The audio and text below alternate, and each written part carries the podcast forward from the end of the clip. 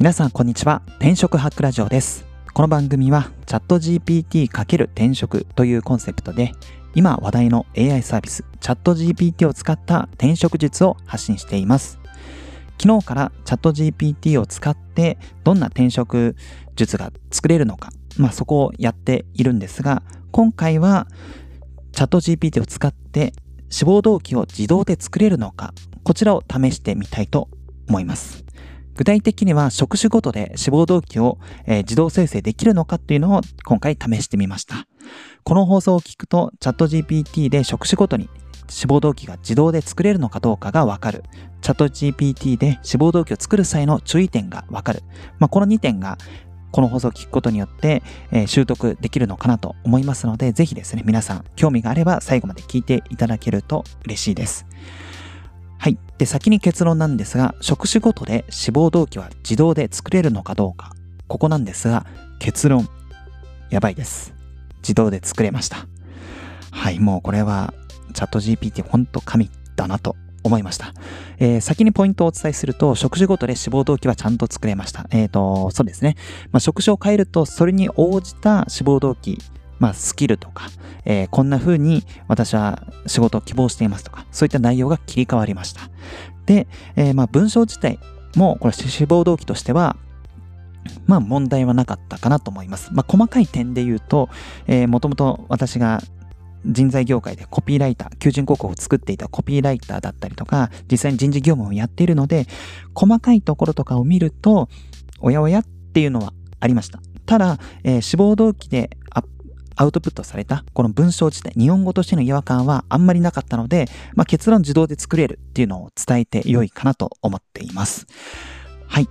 じゃあ実際にどんなチャット ジーピーティー のやり取りを行ったのかっていうのを、まあ、ちょっと口頭、まあ、音声だとなかなかお伝えしづらいんですが、そちら、そちらをですね、皆さんにご紹介したいかなと思っています。ちなみに、えー、そうですね、この今回の放送ですね、こちらはインスタグラム転職ハックラジオのインスタグラムでも同様の、えー、投稿をしております。ここでは実際のチャット ジーピーティー の、えー、アウトプットとかもこのスクショを貼り付けていますので、もっと詳しく知りたいよっていう方は、えー、概要欄にあるインスタグラムのリンクを貼っていますので、そこから飛んでいただけると嬉しいです。はい。で、えー、本題に戻るんですが、職種ごとで志望動機は作れるよっていうところで、まあ、いろいろな職種を、えー、こちらで設定して、まあ、それでチャット ジーピーティー に書かせてもらいましたと。はい。えー、具体的にはじゃあどんな風に指示を出したかというと、えー、自分の指示した内容とチャット ジーピーティー が答えてくれた文章をそのまま読み上げるんですが、一つ目はですね、営業職用の志望動機を考えてほしいにひゃくもじ程度でお願いします。こんな風に質問してみました。そうするとチャット ジーピーティー どんな風に返してきたかというと、私は営業職に興味を持っており、顧客とのコミュニケーションやニーズの把握、提案、交渉、契約締結といった業務に魅力を感じています。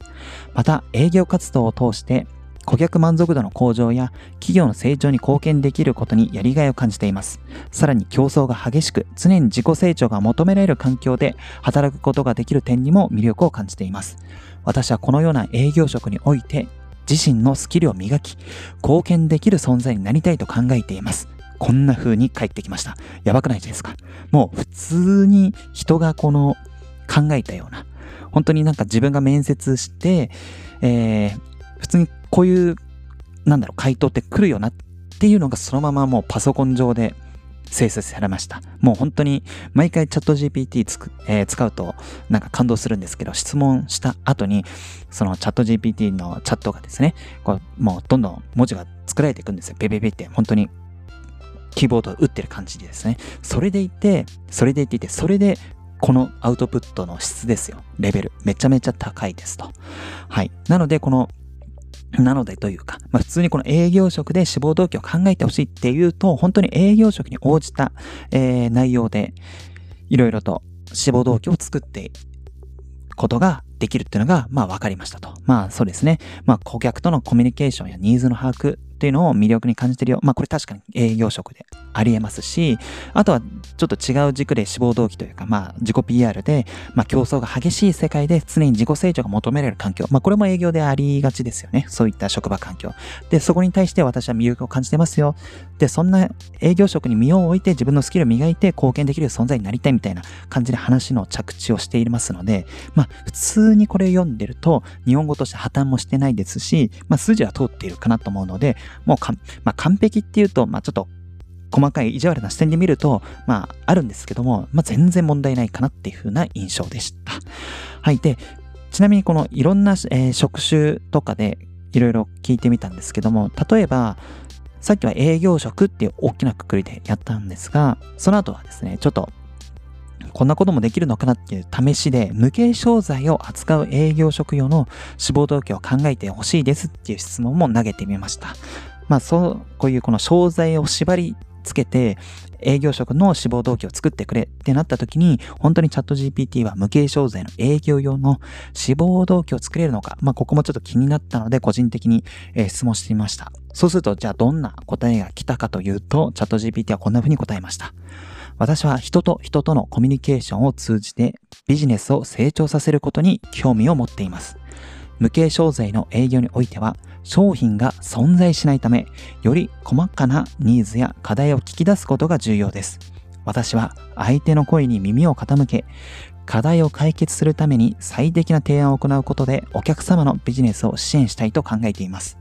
また営業という仕事においては人との信頼関係が非常に重要です。私は誠実かつ丁寧な対応を心がけ、お客様との信頼関係を築いていくことができることを自信を持っています。このような能力を生かし、無形商材の営業を行い、お客様のビジネス成長に貢献したいと考えています。まあ、こんな風に返ってきましたと。これも完璧ですよね。まあ、完璧っていうとまたあれなんですけども、すごいですと。チャット ジーピーティー 様々。もう無形商材っていうところ、商材の縛りをつけた上で営業職の志望動機書いてもらったんですが、そうですね、この実際のアウトプットの文章を見ると、営業、無形商材の営業においては商品が存在しない。だからこそより細かなニーズや課題を聞き出すことが重要ですみたいな感じで、本当に無形商材に沿った内容の志望動機、アウトプットになっています。もうこれすごい完璧ですね。感激しました。で、まあ、最後の締めくくり、締めくくりとしては、お客様の信頼関係を築いて、無形商材の営業を通して、お客様のビジネス成長に成長、えー、貢献していきたいみたいな感じで結びしていますので、まあ、これも日本語としては違和感ないかなというところで、もう本当に、なんでしょう、職種ごとでいろいろと志望動機はちゃんと作れるっていうのが、チャット ジーピーティー この試したシリーズで、まあ、明らかになったかなと思います。で、最後に、まあ、最後にっていうか、まあ、この放送上は最後なんですけども、まあ、ウェブマーケの志望動機も作れるのかなっていうのもちょっと気になったので、営業職からガラリと変わって、ウェブマーケティングの、えー、志望動機もちょっと考えてほしいですよって、チャット ジーピーティー に送ったらどんな風に返ってきたかというと、こちらも完璧でした。完璧というか感激でした。はい、えー、ウェブマーケティング職に興味を持ち応募いたします。私はデジタルマーケティングの知識を身につけ、企業のビジネス目標に沿った戦略を考え、運用する、運用を行うことができます。特に Web 解析ツールの活用や エスイーオー 対策、エスエヌエス をはじめとしたデジタルプラットフォームでのプロモーションの経験を持っています。また常に最新の Web トレンドに注目し、競合他社との差別化を図るための施策も提案できます。私の能力を活かして企業の Web サイトや エスエヌエス の集客数増加や売上向上に貢献したいと考えています。まあ、これもウェブマーケティング職用の志望動機としてはもう全然良いかなと思っています。まあ本当にウェブマーケティングを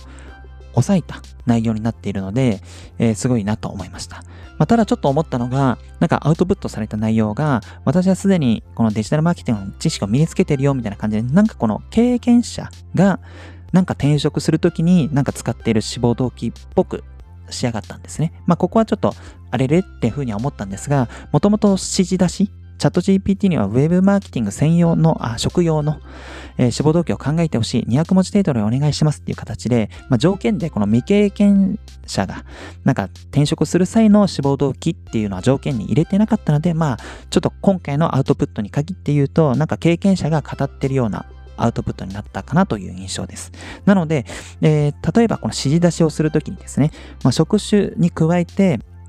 えー、未経験で応募していますとか、経験者として応募しています。そんな、えー、条件をつけることによってアウトプットの調整はできるかなと思っています。で、実際に Web マーケティングの志望動機で未経験っていう設定で、えー、また チャットジーピーティー に指示を出したんですけども、そうするとですね、やっぱりちゃんと未経験寄りの志望動機になったんですよ。ちょっと読み上げますね。はい、えー。ウェブマーケティング職に応募する理由は、デジタルマーケティングの重要性が増していることや、自分自身がウェブを利用することが多いためです。まだ経験はありませんが、自己学習を通じてウェブマーケティングについて学び、自分なりに考えた施策を実行してみた経験があります。えー、今後は企業としてのウェブマーケティングを通じて商品やサービスをより多くの人に知ってもらい、喜んでもらうようにしたいと考えています。この企業で経験を積みながら、チームで協力し成果を出していきたいと思います。まあ、こんな風にですね、まあ、ちゃんと未経験者が応募するよっていう前提条件を加えると、まあ、アウトプットも未経験者寄りの内容になりました。まあ、自己学習を通じて、えー、まあウェブマーケティング、ちょっと自分なりにやってみた経験があるよみたいなところも言ったりとか、えー、まあ今後は企業としてのウェブマーケティングをやってみて、それでより多くの人になんかその商品やサービスを知ってもらうような、そういうのをやってみたいみたいな、みたいな感じで、ちゃんとこの未経験で私はこんなことをした。えー、御社に入ったらこんなことをしてみたい。で、結果こういう風にやってみたいっていう、なんでしょう、プロット。話の筋っていうのは、まあ、この未経験者っていう条件を加えたら、まあ、それはそれ用で作られたので、まあ、これも、まあ、良いかなと思いました。なので、えー、改めて、まあ、冒頭にお伝えしたんですが、チャットジーピーティー で自動で志望動機が作れるのか、まあ、各職種ですね。職種ごとで志望動機が作れるのかっていうと、まあ、結論は作れるかなと思いました。で、加えて、このウェブマーケティングの下りを言うと、えー、職種に加えて、えー、未経験者が応募するのか、経験者が応募するのか、そういった条件を加えることによって、アウトプットの調整もできるので、まあ申し分ないかなと思いました。もう本当はチャットジーピーティー すごいかなと思います。ただ、まあ、あえて、あえてというか、じゃあ強いて言うと、このじゃあ生成された志望動機そのまま使えるかっていうと、まあ、当然ちょっとそれは難しいかなと思っています。まあいろいろ理由はあるんですが、例えばですけど、まあ元も当たり前っちゃ当たり前なんですが、自動生成されたこのエピソードがですね、実際の自分の体験とは全く連動してないものだったら、まあなんでしょう、言ったところで、えー、面接になんか追加で質問された時に答えられませんし、結局チャットジーピーティー が作った嘘の内容を言ってるだけなので、まあ本質的な、まあ、面接対策にはなっていないかなと思います。まあ結果的に面接は落ちてしまうのかなと思うので、まあ、チャットジーピーティー で志望動機は自動で作れる。まあこの事実はあるんですが、じゃあそのまま面接で活かせるかっていうと、またちょっとそこは疑問符がつくと。はい。なのでまあ、例えば偶然にもチャットジーピーティー で自動生成された内容が自分の経験とドンピシャだったら、それは使ってもいいと思います。そのままですね。ただ、えー、チャットジーピーティー が言った、まあ、例えばウェブマーケティングの未経験者寄りの志望動機で、まあ、自分なりに自己学習をしてウェブマーケティングをやったことあるよみたいな感じでチャットジーピーティー は書いたんですけども、まあ、それがもし実際にはないんだったら、当然ながらそれは使っちゃダメですし、まあ、仮に嘘で使ったとしても結局面接で見抜かれてしまうので、まあ、そこはえー、注意してほしいかなと思います。チャットジーピーティー で自動生成するきできるけども、そのまま使えないよっていうところになるかなと思っています。あとは、そうですね。えー、まあ、結局、なんでしょう。それっぽい文章で筋もちゃんとなってるんですが、なんとなく、まあ、ちょっと人間だから抽象的なレビューにはなっちゃうんですけども、やっぱちょっと抽象度が高いというか、一般的、汎用的な、えー、内容になってしまっているかなと思っています。まあ、汎用的っていうのは誰が言ってもそうなるよねっていう内容っていう感じですね。なので、えー、採用する側、面接官からすると、ちょっと刺さりにくい内容になるのかなと思っています。ですので、やっぱり、えー、自動生成はできるんですけども、この自分独自の話とか、そういうオリジナリティの部分ですね。そういったところをちゃんと加えないと、実際の面接では使いづらいかなという印象になります。これもさっき言った、まあ、嘘のえー、チャットジーピーティー をそのまま使って嘘になっちゃったらダメだよっていう話と通じるんですが、結局志望動機答えた後にいろんなその何でしょう面接担面接担当の会話のキャッチボールがあるんですよね。まあ、その時にちゃんと自分なりの考えとかその経験談とか語れないと結局えその志望動機って何だったのとかなりますし、本当にこの人そんな風に思ってんのかなって疑問符がついちゃってしまいますので、まあ、この自動生成は作れるっていう事実はとんでもないもう大発見というかめちゃめちゃいいんですが、もう何度もくどいようで恐縮なんですが、そのまま使えるかっていうとちょっと疑問と。ちゃんと自分独自のエピソードだったりとか、自分独自の、えー、経験とか思いとか、そういったものをちゃんと志望動機の中には編み込まないと、ちょっと面接では使いづらいかなと思いました。はい。なので、えー、今回はちょっと職種ごとで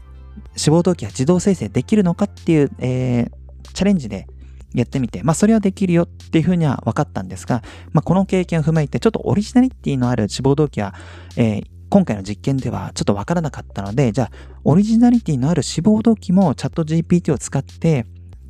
うまく効率的にできるのかっていうのがちょっと改めて改めてというかこの、えー、チャレンジで見えてきた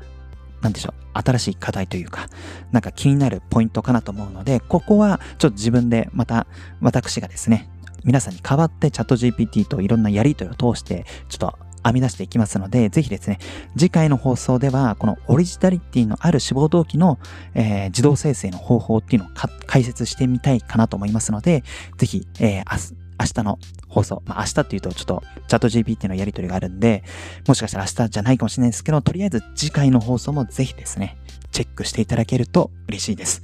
はい、えー、長くなりましたが、最後までご視聴いただきありがとうございます。あなたの転職活動の成功を祈りつつ、今日はこの辺で、また明日。